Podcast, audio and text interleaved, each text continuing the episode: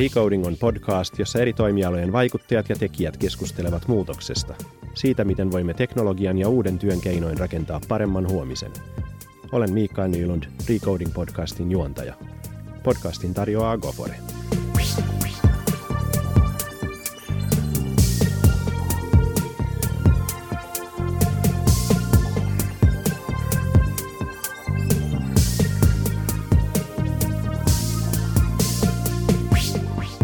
Tällä kertaa studiossa on kanssani Janne Viskari. Jannen työ on huomioitu muun muassa vuoden tivivaikuttajan 2018 tittelillä. Hän on tehnyt pitkäjänteistä työtä Suomen digiasioiden kanssa aiemmin kansallisen palveluarkkitehtuuriohjelman johtajana, nyt väestörekisterikeskuksen ylijohtajana ja ensi vuoden alusta uuden digi- ja väestötietoviraston pääjohtajana. Ei-Political verkkojulkaisu on valinnut hänet maailman sadan vaikutusvaltaisimman digitaalisen hallinnon vaikuttajiin. Tervetuloa Janne. Kiitoksia. Mukava oli tulla tänne juttelemaan. Tosi hieno saada sinut tänne. Digi- ja väestötietovirasto. Oletteko te jo keksinyt jonkun niin kuin oikean nimen sille virastolle? No kyllä se on ihan oikein nimi, lukee lain ykköspykälässä, että, että se on meidän viraston nimi. Toki varmaan käytännössä joku, joku tämmöinen niin kuin paremmin suuhun maistuva siitä muotoutuu, mutta, mutta me ei olla vielä sitä itse asiassa haluttukaan lyödä lukkoa, että, että, mutta ajallansa kaikki. No kyllä, kyllä aikaa vielä on. Ensi vuoden alusta aloittaa uusi virasto.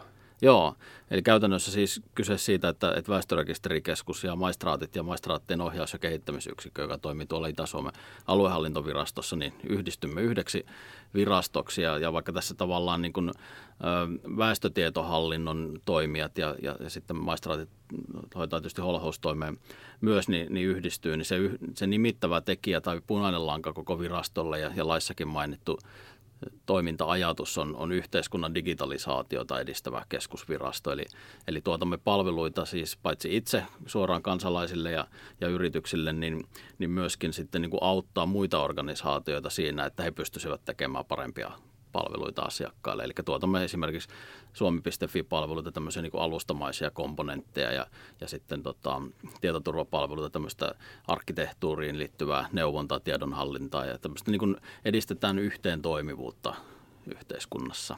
Vähän tämmöinen jonkinlainen konsulttitalo. No meiltä löytyy kyllä konsultaatiotakin.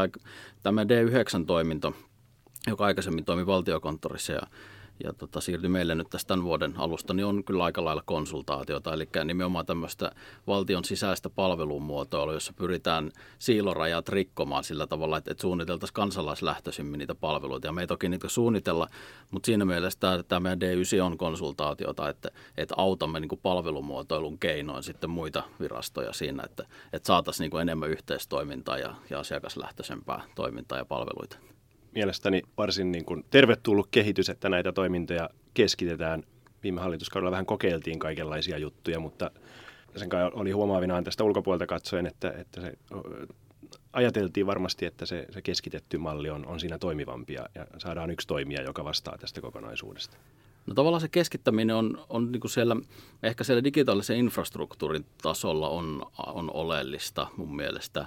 Että et sitä tavallaan niin kuin sitä konepellin alla piilossa olevaa asiaa ei ole tarpeen tehdä jokaisen erikseen ja eri tavalla.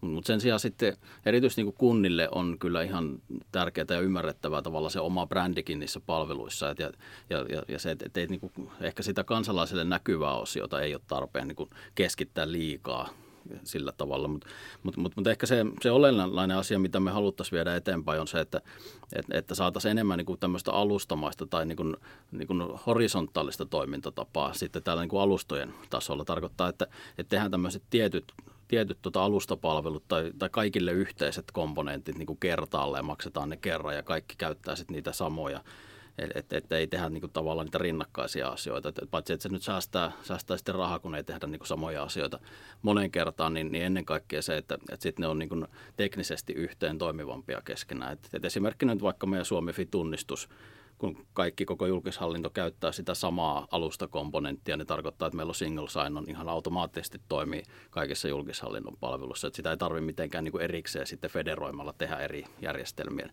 välillä, mikä on aikamoinen sotku yleensä.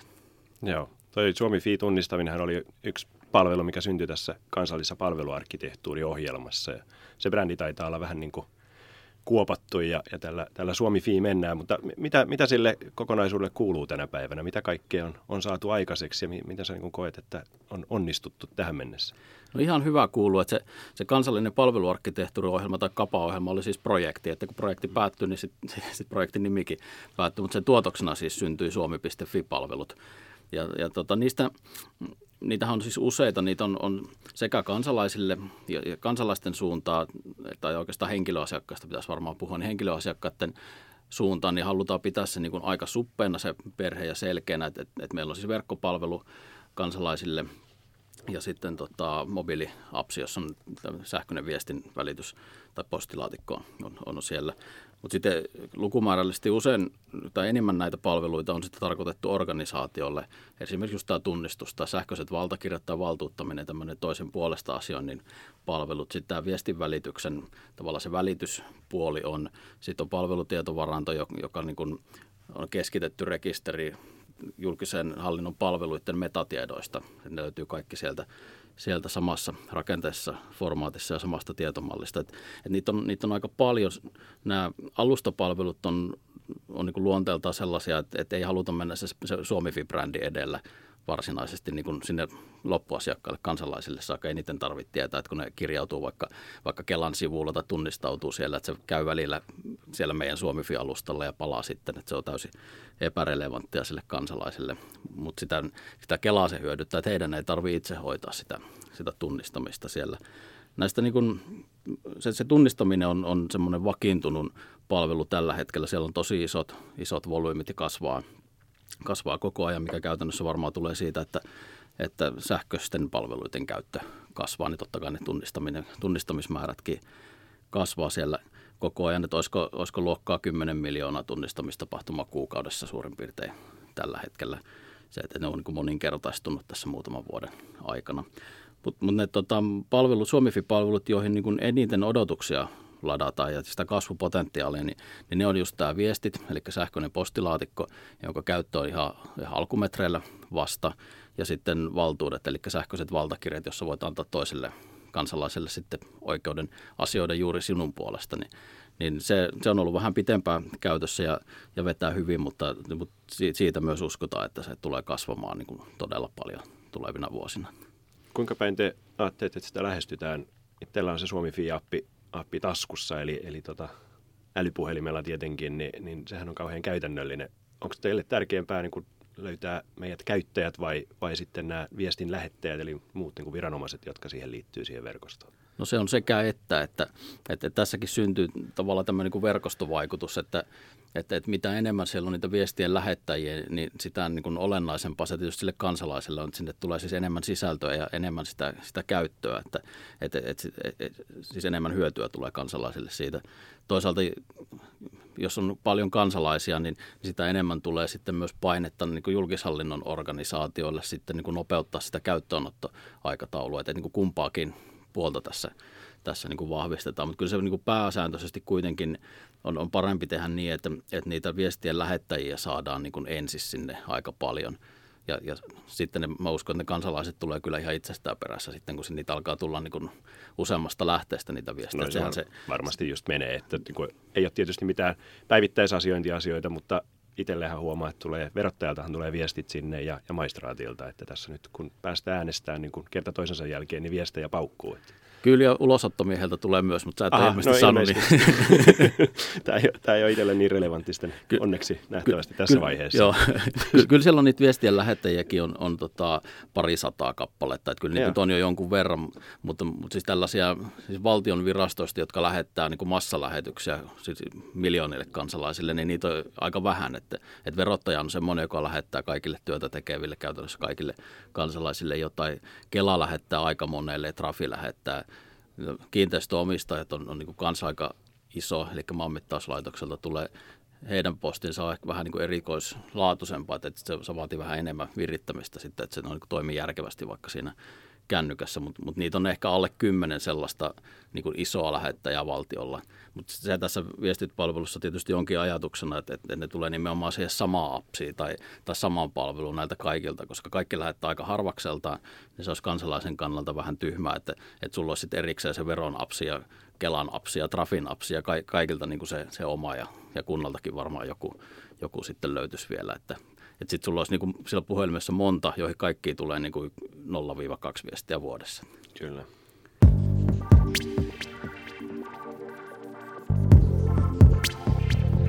No hei, palataan vielä hetkeksi niin kuin suhun. Mä oon seurannut tässä niin kuin työn puolestakin. Mehän Goforenalla on tietysti oltu paljon, paljon niin tekemissä tämän kansallisen palveluarkkitehtuuriohjelman ja Suomi palvelujen kanssa, mutta mun mielestä on niin ollut hienoa nähdä, miten, miten tota, sinäkin henkilökohtaisesti olet tehnyt hienoa työtä ja yhteiskunnallisesti tärkeitä asioita, niin, niin tota, mietin vaan, että mikä sua niin motivoi näissä hommissa? Onko sä joku tämmöinen digi-idealisti vai? No en ole kyllä missään nimessä idealisti. Ehkä, ehkä joskus tuntuu, että, että, että, meillä niin kuin VR Cosmos on niin kuin vähän niin kuin jarrutella sitten niin kuin villiimpiä visioita, että, että, että sit meillä pitää olla siis visioita ja, ja tavallaan se näkymä sinne, että, että mitä maailmassa tapahtuu, vaikka nyt sanotaan vaikka 20 vuoden päästä, mitä ei tietenkään tiedetä, mutta, mutta eri vaihtoehtoja, että, että nähtäisiin niin kuin suuntaa. Mutta sitten jos me aiotaan oikeasti, tai kun me aiotaan oikeasti jotain saada aikaakin, niin semmoinen tietty realismi pitää olla siinä, että jos tekee niin kuin liian pitkälle menevää toteutusta sellaisen maailman, joka ei ole vielä valmis siihen, niin siinä todennäköisesti käy niin, että se kaatuu sitten matkan varrella se oma mahdottomuutensa. Että et, et mieluummin mennään pikkusen niin kuin pienemmissä paloissa eteenpäin, mutta sillä että, että nämä projektit, jotka olisi peräkkäin, niin ne johtaisi niin kuin samaan suuntaan. Sitten me ehkä siinä viiden, kymmenen vuoden päästä niin saavutettaisiin ehkä se visio, mikä nyt ollaan tekemässä. Mutta jos sitä tehdään nyt kerralla suoraan sinne, niin sit todennäköisesti niin se, se tulee epäonnistumaan. Tai riski ainakin kasvaa. Kyllä. No me istutaan tässä nyt aika tuoreeltaan niin kuin vaalien, eduskuntavaalien jälkeen jutellaan näistä asioista, niin tämä on varmaan sopiva kohta katsoa vähän sillä niin kuin sekä taakse että eteenpäin asioita. Edellinen hallitushan käynnisti näitä isoja hankkeita, ohjelmia, eikö vaan? Ja, ja tota, saatiin hallitusohjelman myötä tämä kansallinen palveluarkkitehtuuriohjelma, KAPA-ohjelma, ehkä munkin pitää käyttää mieluummin tätä lyhyttä, lyhyttä termiä. Äh, hallitus korosti hallitusohjelmassaan digitaalisia asioita muutenkin. Puhuttiin niin kuin käyttäjälähtöisyydestä, puhuttiin siitä, että kaikki palvelut on ensisijaisesti digitaalisia ja, ja puhuttiin kokeilukulttuurin edistämisestä hallinnossa muun muassa. Miltä nämä tavoitteet niin kuin näin jälkikäteen katsottuna sun mielestä, kun sä oot lähellä niin kuin tekemässä, niin miltä ne näyttää? Saavutettiinko jotain ja pelastuuko tämä meidän ikääntyvä Suomi ja maaseutukin ja kaikki tällä digillä? Kyllä me ihan hyviä asioita on, on mun mielestä saatu, saatu ja No mä oon itse ollut valtiolla sellainen kuusi vuotta suurin piirtein nyt, että, että, että mä oon tiiviimmin seurannut niin kuin kahden edellisen hallituksen toimintaa. Ja kapaohjelma käynnistyy itse asiassa Kataisen hallitusohjelmasta jo sieltä loppupuolelta. Ja, ja mun mielestä nämä niin kuin kaksi edellistä hallituskautta, niin niiden välillä on ollut semmoinen niin kuin selkeä punainen lanka, että, että ei ole tullut niin kuin täys käännöstä siinä hallituks- tai eduskuntavaalien ja uuden hallituksen muodostamisen kohdalla, mikä on aika tärkeää, tärkeää kyllä on, että, että semmoinen tietty johdonmukaisuus ja suunta, vaikka niin kuin eri painotuksia olisikin eri hallituksilla, niin, niin säilyy.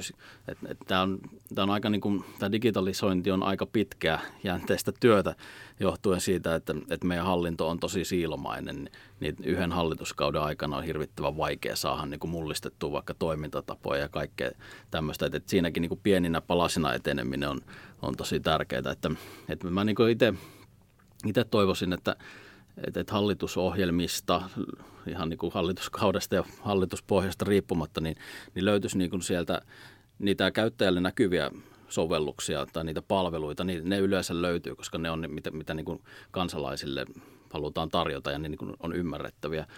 Ja, ja, ja siellä erityisesti näkyy se hallituspohjan painotukset, että minkä tyyppiseen toimintaa halutaan painottaa. Ja, ja, ja tota se, se on tietysti niin kuin näin virkamiehen näkökulmasta niin sinänsä niin kuin ihan samat, mitä halutaan painottaa. Mutta sitten se oleellisempi on just nämä niin kuin näkymättömät kerrokset. Että että näiden niin kuin näkyvien sovellusten lisäksi investoitaisiin samaan aikaan myös sitten tähän niin kuin perus, digitaaliseen perusinfrastruktuuriin, jotta me saataisiin ne tiedot liikkumaan paremmin eri, eri toimijoiden välille. Ja, ja sitten vielä kolmantena niin kuin toimintatapojen uudistamiseen ja lainsäädännön uudistamiseen pieninä paloina, että, että me saataisiin pikkuhiljaa käännettyä tätä siilomaista toimintaa semmoiksi, että olisi helpompi tehdä yhteistoimintaa ja, ja, ja yhteistyötä sitten, niin, niin sellaista toivoisin hallituksesta niin. riippumatta. Että. Ja näinhän se tietysti on, että nämä, nämä eri tasot ja erityyppiset asiat, mitä sä mainitsit, niin ne, ne muuttuu hyvin erilaisilla aikajänteellä. Että teknologia on, on niin kuin helppo iskeä pöytään siinä neljän vuoden aikana, mutta, mutta se ei vielä niin kuin kanna. Kyllä. Teknologiapuolella niin ennen kaikkea niin me pitäisi saada, saada niin kuin enemmän rajapintoja aikaan järjestelmiin, tätä niin kuin teknistä yhteentoimivuutta. Et, et meillä on tosi paljon tietoja säilötään eri hallinnon järjestelmissä kansalaisista ja yleensä ne, ne on niin jo lähtien lainsäädännöstä niin kerätty jotain tiettyä tarkoitusta varten. Joissain tapauksissa jopa niin, että sinne sinne lakiin on kirjattu, että niitä saa käyttää ainoastaan siihen tarkoitukseen eikä mihinkään muuhun. No nyt sitten myöhemmin, kun havaitaan, että tätä tietoa olisi niin kuin hyödyllistä hyödyntää jossain toisessakin palvelussa, niin törmätään just näihin esteisiin, että, että ei sitä voidakaan luovuttaa, kun laki kieltää. Tai sitten se saattaa teknisesti olla, että se on toteutettu jossain suljetussa järjestelmässä, jossa ei ole mitään rajapintoja tai mahdollisuuksia saada sitä ulos sieltä. Niin, niin tämän tyyppisiä asioita pitäisi saada niin kuin tällä, tällä niin kuin yleisellä tasolla viety, että ei enää rakennettaisi niitä suljettuja järjestelmiä, vaadittaisiin aina joku rajapinta, joka, josta sitten olisi mahdollista eh, niin kuin saada ne tiedot ulos. Ja sitten lainsäädäntökysymys on tietysti toinen, että sitäkin saataisiin saatais vietyä eteenpäin, ettei sieltä luotaisi luotais lisää esteitä. Ja ne rajapinnatkin olisi niin kuin hyvä, että ne olisi niin kuin aika standardeja rajapintoja sitten se siinä mä näkisin, että meidän virastolla on aika keskeinen rooli, että me saataisiin niin luotua näitä standardeja, joita kaikki sitten, sitten käyttäisi. Että, että jotenkin mä ajattelen, että, että, että joku virasto tai kunta tai, tai mikä hyvänsä organisaatio, kun ne tekee sitä teknistä toteutusta, niin, niin, niin niille tuski on hirvittävän suuri asia se, että mikä se on se tekninen tiedonvälitysstandardi. Siellä se maksaa ihan yhtä paljon sen toteuttaminen riippumatta siitä, mikä se on. Kunhan se olisi kaikilla sama, niin sitten sit me saataisiin sitä tietoa liikuteltua. Kyllä. Sä puhuit noista kahdesta edellistä hallitusohjelmasta ja hallituskaudesta, mutta jos mun mielestä on niin kuin kiinnostavaa ottaa niin kuin vähän askelta jopa taaksepäin ja katsoa niin kuin nopealla googlauksella, kun katsoo, niin, niin tota 20 vuotta sitten 99 tehtiin Lipposen toisen hallituksen hallitusohjelma. Silloin puhuttiin tietoyhteiskuntaohjelmasta. Ei se sama asia, mistä me tänä päivänä puhutaan, ja, ja hyvä niin. Mutta mut tota, se, mikä mun mielestä on niin kuin mielenkiintoista tässä, ja, ja oikeastaan niin kuin kysymys sulla, että si, kun me silloin ehkä jossain määrin myöskin niin kuin Nokian myötä ja Vanavedessä ajateltiin, että, että tota, Suomi on tämmöinen tietoyhteiskunnan edistyksellinen maa. Me, me ollaan maailman ykkösiä ja, ja tämä on niin kuin se juttu, millä me, me profiloidutaan tässä maailmassa. Ni, niin se ajattelu ehkä on aika lailla muuttunut, että nythän puhutaan paljon niin kuin pragmaattisemmista asioista tietysti ja, ja tota, meillä on oikeasti myöskin palveluita. Mutta miten, mitä on niin kuin sun mielestä käynyt niin kuin Suomelle tässä matkan varrella? Ollaanko me Miten me sijoitutaan niin kuin kansainvälisessä vertailussa näissä asioissa? Mun mielestä me ollaan niin kuin ihan kärkipäässä kyllä kansainvälisessä vertailussa ainakin jos siis hallinnon palveluita katsotaan, niin, niin ei, me ollaan ihan siis top kolmessa, ellei, ellei kahdessa kyllä, kyllä siinä, että minkälaisia palveluita meillä on.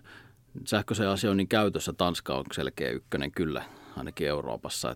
Että et ne, ne on siis velvoittaneet käyttämään ensisijaisesti sähköisiä palveluita, mitä kauhean moni muu maa ei ole, ei ole tehnyt, mutta mut ne palvelut, mitä Suomessa on, niin, niin ei, ne, ei niitä tarvitse hävetä kyllä, kyllä kenellekään. Mutta se, mut se tässäkin tämäkin on just tämä yhteentoimivuushaaste, mikä meillä on, että me on tehty tosi pitkään sähköisiä palveluita ja hyviä palveluita Suomessa, mutta niitä on tehty just niin kuin siilomaisesti pelkästään siis tavallaan niin kuin sovellus- tai organisaatio lähtökohdista käsin, että alustamainen ajattelu on, on tota tullut vasta myöhemmässä vaiheessa. Ja ehkä se näkyy just siinä Nokiassakin, että, että, että voi olla, että sielläkään ei tätä tämmöistä niin kuin alustojen vaikutusta nyt sitten, sitten havaittu riittävän aikaisessa vaiheessa. Ja ja nyt sitten Suomessa on käynyt niin kuin on se 20 vuotta jo tehty, tehty tietyllä mallilla niitä sähköisiä palveluita ja sovelluksia. Ja jokainen kun on tehnyt niitä omalla tavallaan, niin meillä on jonkun verran sitä järjestelmälegasyä on jo sitten olemassa siitä. Että et, sen takia se yhteentoimivuus on aika pitkä tie, kun, kun on jo olemassa paljon sinänsä hyviä palveluita, mutta sitten ne ei ole kuitenkaan yhteen toimivia toistensa kanssa. Mm.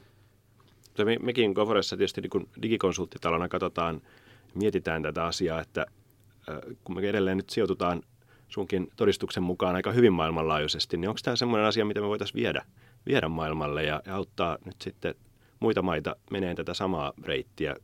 Tehtiin semmoinen Suomessa kuitenkin tämä aika strateginen päätös siitä X-Road-yhteistyötä, missä, missä ää, päätettiin, että Viron kanssa yhdessä kehitetään tätä teknologiaa, tätä infrastruktuuria.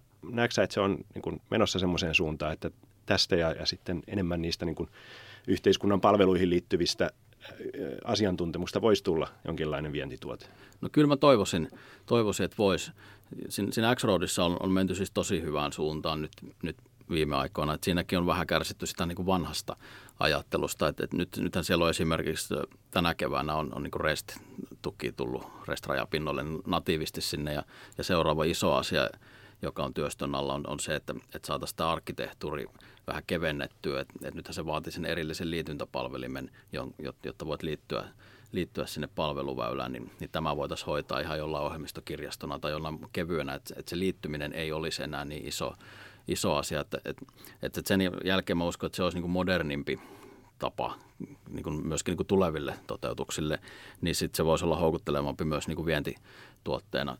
Aika moni näistä Suomen toteutuksista pohjautuu siihen, että meillä on perusrekisterit on tosi hyvässä kunnossa verrattuna moneen muuhun maahan. Että että esimerkiksi tämä siis puolesta asioinnin palvelu, jossa meillä niin kuin automaattisesti tarkastetaan väestötietojärjestelmästä, että kenen lasten puolesta sä voit huoltajana asioida, niin, niin se on, se on niin kuin aivan todella hyvä, hyvä palvelu kansalaisen kannalta ja, ja helppo, kun ei tarvitse pyytää eikä, eikä antaa mitään valtuutuksia kenellekään, kun se lukee siellä taustajärjestelmässä. Mutta vientituotteena se on tietysti haastavaa, että jos ei ole yhtä hyvässä kunnossa oleva väestötietojärjestelmä siellä kohdemaassa, niin, niin se vähän niin kuin estää sen. Mutta meillä on se palvelutietovaranto on sellainen, mikä on herättänyt kiinnostusta EU-laajuisesti kyllä, että että EU, EUssa on siis hanke meneillään, jossa on tarkoitus just julkisten palveluiden metatiedot koota niin kuin yksin käsiä noudattaa samaa tietomallia. Että et, et sieltä siis niin pystytään keskitytysti näkemään, että et mitä palveluita on, kuka ne tuottaa, mi, missä käyntiosoitteessa, missä verkko-osoitteessa, mitkä on aukiolajat, ja mi, miten, tehdään, siis miten, miten se mäpätään kartalle, mikä on reititystiedot ja mitkä on julkisen liikenteen aikataulut. Siellä on niin potentiaalia vaikka kuinka paljon vaikka, vaikka mihin, niin, niin se on herättänyt kiinnostusta, että me ollaan tämä jo tehty Suomessa valmiiksi, se on avointa lähdekoodia jota ollaan aktiivisesti myös tarjottu, että, että tästä voisi olla hyvä ottaa niin kuin maksuton toteutus sitten EU-laajuiseen käyttöön. Tuleeko EUn digivirastoa ja tuleeko se Helsinkiin? No sehän olisi hyvä ajatus. Kyllä. Tulisi, en, en ole kuullut, että tällaista olisi, olisi vireillä. EUssa on tietohallintovirasto kylläkin olemassa. Sen rooli on ehkä ai, vähän kevyt verrattuna moniin muihin virastoihin kyllä, että, että sen vaikutus esimerkiksi niin ei näy meille kyllä käytännössä mitenkään.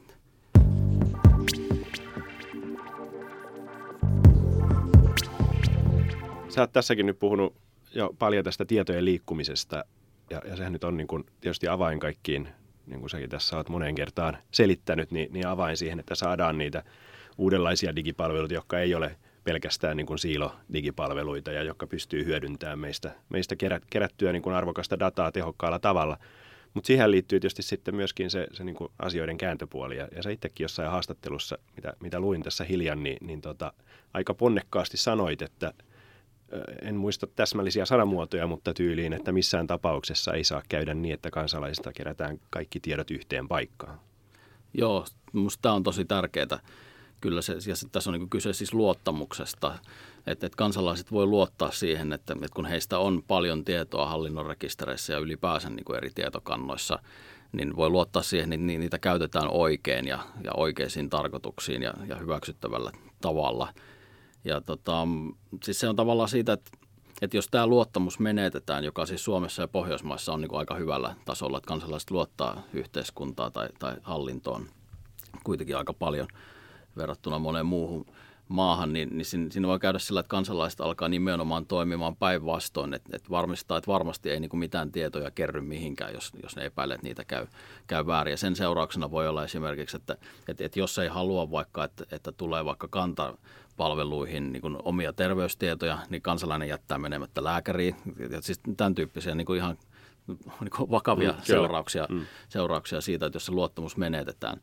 Ja tota, se, se, mun mielestä tässä niin kuin kaksi asiaa pitäisi saada nyt yhtä aikaa tapahtumaan, on, on se, että, että niitä tietojen, tietoja pitää saada niin kuin liikkumaan helpommin. Ja, ja samaan aikaan pitää vahvistaa sitten kansalaisen päätösvaltaa siitä, että millä tavalla niitä tietoja sitten käytetään että, että, että tota, jos, jos pelkästään helpotetaan tietojen liikkumista, niin se voi johtaa just, just sitten liian tavalla semmoisiin leväperäisiin käytäntöihin. Jos me katsotaan maailmalle ja, ja, ja niin kuin vähän kärjistetään, että varmaan aika paljonkin kärjistetään tässä, niin, niin mehän nähdään oikeastaan niin kuin näihin asioihin ja meidän henkilökohtaiseen dataan liittyvän niin kuin oikeastaan kahdenlaisia suuntia. Meillä on toisaalta ehkä tuonne länteen katsoen, niin on, on tämä niin korporaatiomaailma, jossa, jossa me, mekin, en, en susta tiedä, mutta itsekin niin kuin kuitenkin koen aika paljon palveluja saavani vastineeksi, kun, kun jaan tietojani näiden suurien ekosysteemien kanssa. Ja, ja sitten jos katsotaan vähän pitemmälle tuonne itään päin, niin ehkä sitten se on semmoista valtiovetosta, jossa, jossa sitä luottamusta ehkä sitten ei sillä niin kuin kysellä niin kauheasti, vaan, vaan tota systeemi rakentuu pohjimmiltaan siihen vahvaan valtioon ja, ja, ja tota, se, se kerää sitä dataa. Nämä kumpikaanhan ei kuulosta tämmöistä niin kuin pohjoismaista ja eurooppalaisesta näkökulmasta niin kuin semmoista kauhean hyvältä. Ni, niin miten, onko, onko se utopistista, että me rakennettaisiin joku, joku tämmöinen niin kuin täydellinen systeemi tänne meille, jossa ihminen itse hallitsee näitä tietoja vai, vai niin kuin, miksi semmoista ei ole? No mun, se on hyvä kysymys, miksi sellaista ei ole. Et ehkä nyt on enemmän, siis herännytkin enemmän tietoisuus siitä, että, että mikä on datan arvo ja, ja miten sitä voi, voi väärinkäyttää. Mutta mut voisiko meillä Euroopassa olla kilpailuetuna se, että, että jos me pystyttäisiin rakentamaan niin kuin sellaisia digitaalisia alustoja, jossa nimenomaan se luottamus olisi avansa, että meillä olisi niin kuin MyDataa siellä, jos sellaiset mekanismit, joilla kansalainen pystyy itse valtuuttamaan, niin voisiko sen päälle syntyä niin kuin ihan toisen tyyppistä digitaalista liiketoimintaa sitten. Että, että tässä niin kuin digitaalisessa alustataloudessahan niin niin kaikki, ainakin jos markkina-arvolla mitataan, mikä on tietysti vain yhden tyyppinen mittari, niin ne kaikki tulee piilaaksosta, 75 prosenttia digitaalista alustoista globaaleista tulee sieltä ja loput tulee käytännössä Kiinasta. Ja, ja kumpikin näistä yhteiskunnista niin kuin ei varsinaisesti ole sellaisia, missä se luottamus kansalaisen ja yhteiskunnan välillä on ihan hirveän suuri se Jenkessäkään niin kuin ei, kans, ei valtio luoteta siellä ja Kiinasta nyt ei voi puhuakaan tässä, mm. niin, niin voisiko Euroopassa olla semmoinen, että jos me pystyttäisiin tämmöinen luomaan, niin, niin tässä niin kuin globaalissa kilpailussa, niin ainakaan nämä kaksi peluria niin ei hirveän helpolla pysty vastaamaan siihen, koska niillä ei ole valmiiksi semmoista niin kuin luottamuksen perinnettä yhteiskunnassa. Että et pystyttäisikö me Euroopan laajuisesti tekemään semmoisia niin isoja ratkaisuja, joista sit nimenomaan sitä, sitä liiketoimintaa ja, ja arvonluontia syntyisi Eurooppaan verrattuna siihen, että nyt, nyt Eurooppa on vähän sillä, tai EU on vähän niin kuin jälkijättöiseksi joutunut jäämään siinä, että, että keskitytään siihen, että kuinka me pystytään verottamaan mahdollisimman tehokkaasti niitä, niitä amerikkalaisia toimijoita ja kuinka me saadaan niin kuin Netflixiin riittävästi eurooppalaista sisältöä, vähän tämmöisiä niin kuin toissijaisia asioita. Mm. Koitetaan tämmöisellä niin kuin kontrolloivalla regulaatiolla hallita tätä sen sijaan, että pystyttäisiin oikeasti niin kuin mahdollistamaan tätä, mistä me nyt puhutaan. Ja, ja sehän nyt herättääkin tietysti sen kysymyksen, että mitä sitten pitäisi tehdä? M- miten, me, miten me luodaan semmoinen infrastruktuuri ja niin mahdollisuudet, että nämä syntyy, niin, niin mielenkiintoinen kysymys tässäkin on se yhteen toimivuus taas avainsanaksi. Eurooppa, Euroopan tämä niin kuin digitaalinen niin kuin yhteismarkkina, niin ei sellaista ole oikeasti nyt. nyt. Et, et, et kyllä meillä, jos, jos haluat luoda, luoda tota, vaikka startupin Eurooppaan, niin, niin käytännössä se tarkoittaa, että sun pitää tehdä se, niin se paperityö joka maassa erikseen.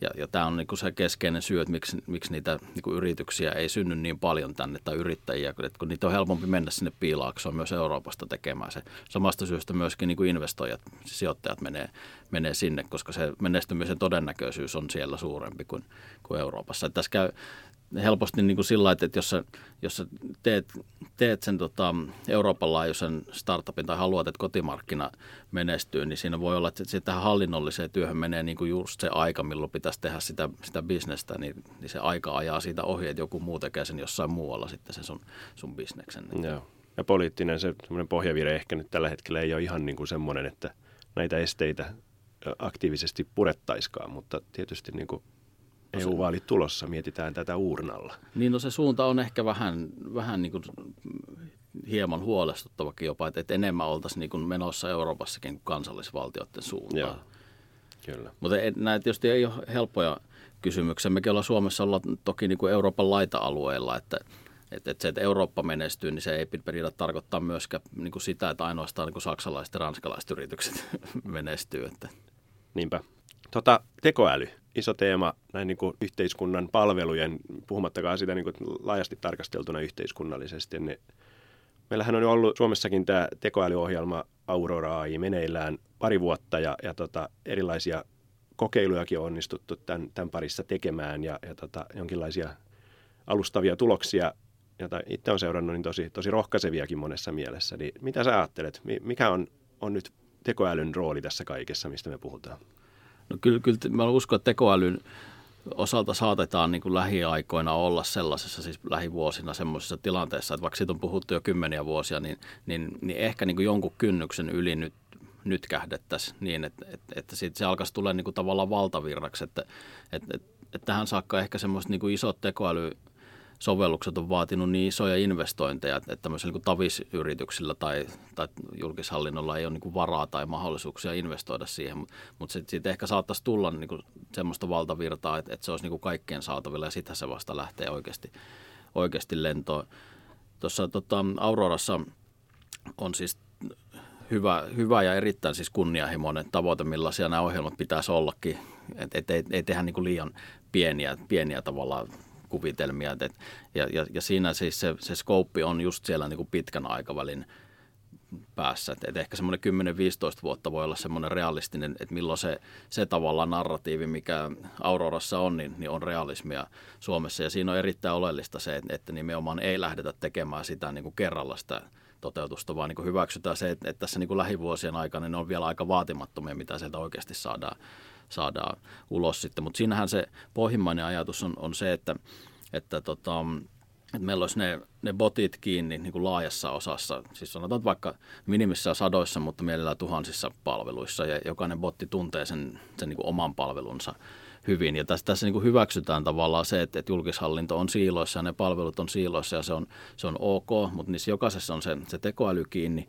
Ja se mahdollistaa sen, että niiden päälle pystytään tekemään tavallaan niin kuin ylemmän tason tämmöinen niin kuin asiakaspalvelu, tota, tekoäly, toteutus tai botti, joka pystyy sitten koostamaan sulle niistä alemman, niistä pal- palveluista, siis niin kuin lennosta koosteisen palvelun juuri sinulle, että, että, että jos sulla on, palveluthan liittyy johonkin elämäntilanteen muutokseen, että muutat toiseen kaupunkiin, niin niin niitä, se voi olla niin kuin ääretön määrä niitä syitä, että miksi sä muutat sinne, ja ne kaikki pitäisi tuntea, jotta saat sen palvelun niin kuin tavallaan yhdeltä luukulta tai, tai kerralla, kun se voi johtua siitä, että, että oot saanut uuden työpaikan tai oot saanut opiskelupaikan tai oot saanut potkut tai oot mennyt naimisiin tai eronnut, tai niitä, niitä on siis todella paljon. Niin se mahdollistaa sen, että, että tämä niin asiakaspalvelija, botti voi niin kuin jututtaa sua sen verran, että se tietää, että mikä se sun tilanne nyt onkaan. Sitten se koostaa sulle sieltä alla olevista palveluista, niin kuin räätälöi lennosta, että tässä on, sinä tarvitset nyt vaikka tota, asunnon, sinä tarvitset bussilipun, sinä tarvitset sitä sun tätä ja, ja sitten se niin kuin hoitus kerralla. Et, et, ja toihan, on, niin. toihan niin kuin myöskin tarjoaa mahdollisuuden niitä rakentaa just niitä elämäntapahtumakohtaisia ekosysteemejä, jossa sitten voidaan niin kuin ylittää näitä raja-aitoja julkisen ja, ja yksityisen palvelutarjonnan välillä ihan uudella tavalla. Eikö Juuri vaan? näin. Se on, se on se ajatus, mutta mut realismi se ei ole nyt siis ihan tässä lähivuosina, että toi toteutuisi, mutta mut siihen suuntaan on kyllä ihan mahdollista päästä.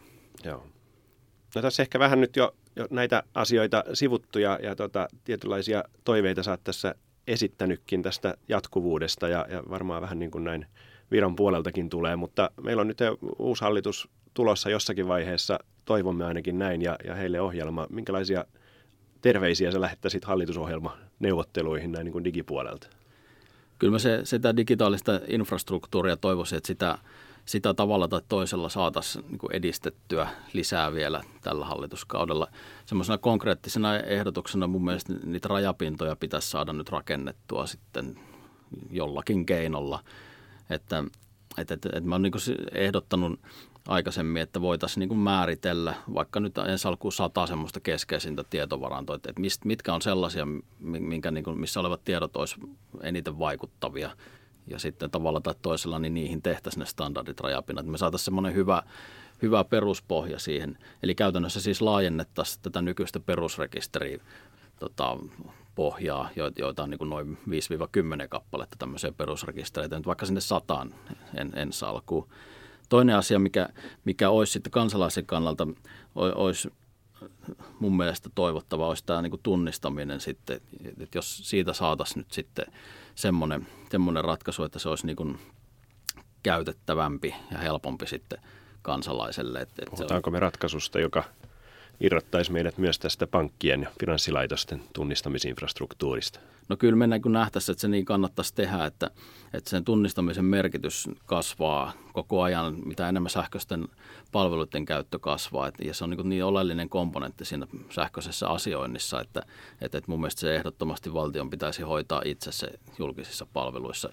Et nyt se on tavallaan niin ulkoistettuna ja ja mä oon ymmärtänyt, että, että tämä nykytilanne ei ole myöskään niin kuin niiden pankkien kannalta nyt hirveän toivottava, koska rahahan tässä nyt ei liiku ihan hirveästi. Että se, se korvaus, minkä pankit saa tämän toiminnon hoitamisesta julkishallinnon puolelta, niin, niin se, se on niin kuin siis miljoonia, joka on niin kuin pankkiliiketoiminnassa niin aivan niin kuin mitättömän pieni raha sen sijaan sääntelyä on aika paljon sitten niitä koskien. Että, mutta tota, tämän, tämän me toivottaisiin, että, että, että se, se välinepuoli olisi enemmän omissa näpeissä, niin, niin mä uskon, että me pystyttäisiin tekemään niin paljon helppokäyttöisempi ratkaisu. Lähtökohtaisesti se pitäisi olla nykypäivänä niin mobiililaitteessa toimiva, että se olisi siinä, siinä sujuvaa. Ja, ja sitten tietysti kun julkishallinnosta puhutaan, niin, niin tämä yhdenvertaisuus palveluiden käyttö on ihan olennaisen tärkeää, että, että, että joku toissijainen ratkaisu sit pitää olla sit niille, joilla ei ole älypuhelinta tai ei ole, ei ole mahdollisuutta sellaista hankkia, niin, niin saadaan sitten kaikille kansalaisille se tunnistamismahdollisuus. Ja, ja tässäkin mun mielestä niin nimenomaan valtio on se keskeinen toimija, koska monet, monet näistä niin kuin valtiolle oleellisista ryhmistä, niin voi olla vähän niin kuin hankalassa henkilökohtaisessa tilanteessa. Siis voi olla niin kuin ongelmia vähän siellä sun täällä. Ne asioita tosi paljon julkishallinnon kanssa, mutta sitten minkään yrityksen kannalta nämä ei ehkä ole sitä houkuttelevinta kohderyhmää. Että et ne helposti jää niin kuin sivuun siitä niin kuin teknisestä kehityksestä, että niitä kehityspanostuksissa niin jäävät huomiotta, vaikka juuri niihin pitäisi julkishallinnon näkökulmasta panostaa eniten. Ja tämähän on keskustelu, mikä onneksi on vähän niin nousemassakin monelta kantilta ehkä, jos tämä, minkälainen yhteiskunta on se tuleva digitaalinen yhteiskunta, onko se edelleen samalla lailla tasa-arvoinen ja mahdollisuuksien tasa-arvo on olemassa niin kuin nykyisellään vai, vai tota, mennäänkö johonkin muuhun suuntaan. Mutta tässähän muun muassa digivirastolla varmasti niin kuin merkittävä rooli sitten varmistaa, että, että tämä yhteiskunta säilyy sellaisena kuin mitä me ollaan minkälaiseksi se on rakennettu. Mm. Mun mielestä Pohjoismaissa ja Suomessa niin kuin selkeä kilpailuetu on ollut se, että me ollaan tasa-arvoisia yhteiskuntia. Että meillä niin kuin polarisaatio ei ole kovin jyrkkä ollut.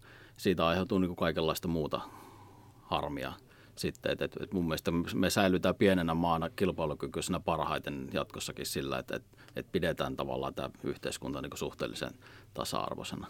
Joo. Kun ajatellaan vielä sitä politiikkaa, niin, niin tämmöinen niin loppukysymys, niin digiviraston pääjohtajalle, pitäisikö Suomessa olla digiministeri? No, tämä on, tämä on niin hankala kysymys siinä mielessä, että, että se linkittyy ihan siihen, että minkälainen mandaatti hänellä olisi, olisi toimia. Että, että mun mielestä tämä on niin aika vertailukelpoinen esimerkiksi ison liikekonsernin, yrityskonsernin CDOhon – että et jos sillä on niin vahva mandaatti niihin bisneslinjoihin, niin, niin se pystyy tekemään horisontaalista toimintaa. Joissakin näin, näin on epäilemättä, mutta aika monessa se on sitten niin, että ne vanhat liiketoimintajohtajat kuitenkin niin kuin sanoo viimeisen sanan, mikä tarkoittaa, että ne on niin aivan siiloissa. Ni, niin tämmöisessä se CDO-rooli sitten saattaa niin typistyä aika, aika, aika niin kuin olemattomaksi. Että, että, että musta tuntuu, että tässäkin on niin kuin ihan, ihan sama asia se, että että digiministeri varmaan olisi, siinä, olisi niin kuin toivottavaa, että, että hän pystyy pitämään niin kuin asioita esillä, mutta sitten olisi samalla toivottavaa, että, että, että olisi niin kuin sitten aito rooli sitten kaikilla hallinnon aloilla siinä, että me saataisiin tämä horisontaalinen toiminta Niin kuin vertailit tähän korporaatiomaailmaan, niin kyllähän se kai toivottu lopputulema, että ne kaikki liiketoimintajohtajat on hyvin perillä siitä, mitä se, se digi on ja mitä se tarkoittaa heidän liiketoiminnolleen. Niin. Mä ehkä sanoisin sen niin, että, että riippumatta siitä, että onko meillä yksi digiministeri vai ei, niin ehkä tämä, niin kuin tämän, tämän niin kuin tämmöisen tietopolitiikan johtaminen olisi hyvä, että se olisi koordinoitua. Riippumatta siitä, mikä se tapa on, niin, niin se olisi varmaan niin kuin toivottavaa joka tapauksessa. Kuulostaa siltä, mitä voimme yhdessä toivoa. Kiitos Janne, että pääsit tulemaan tänään. Kiitoksia.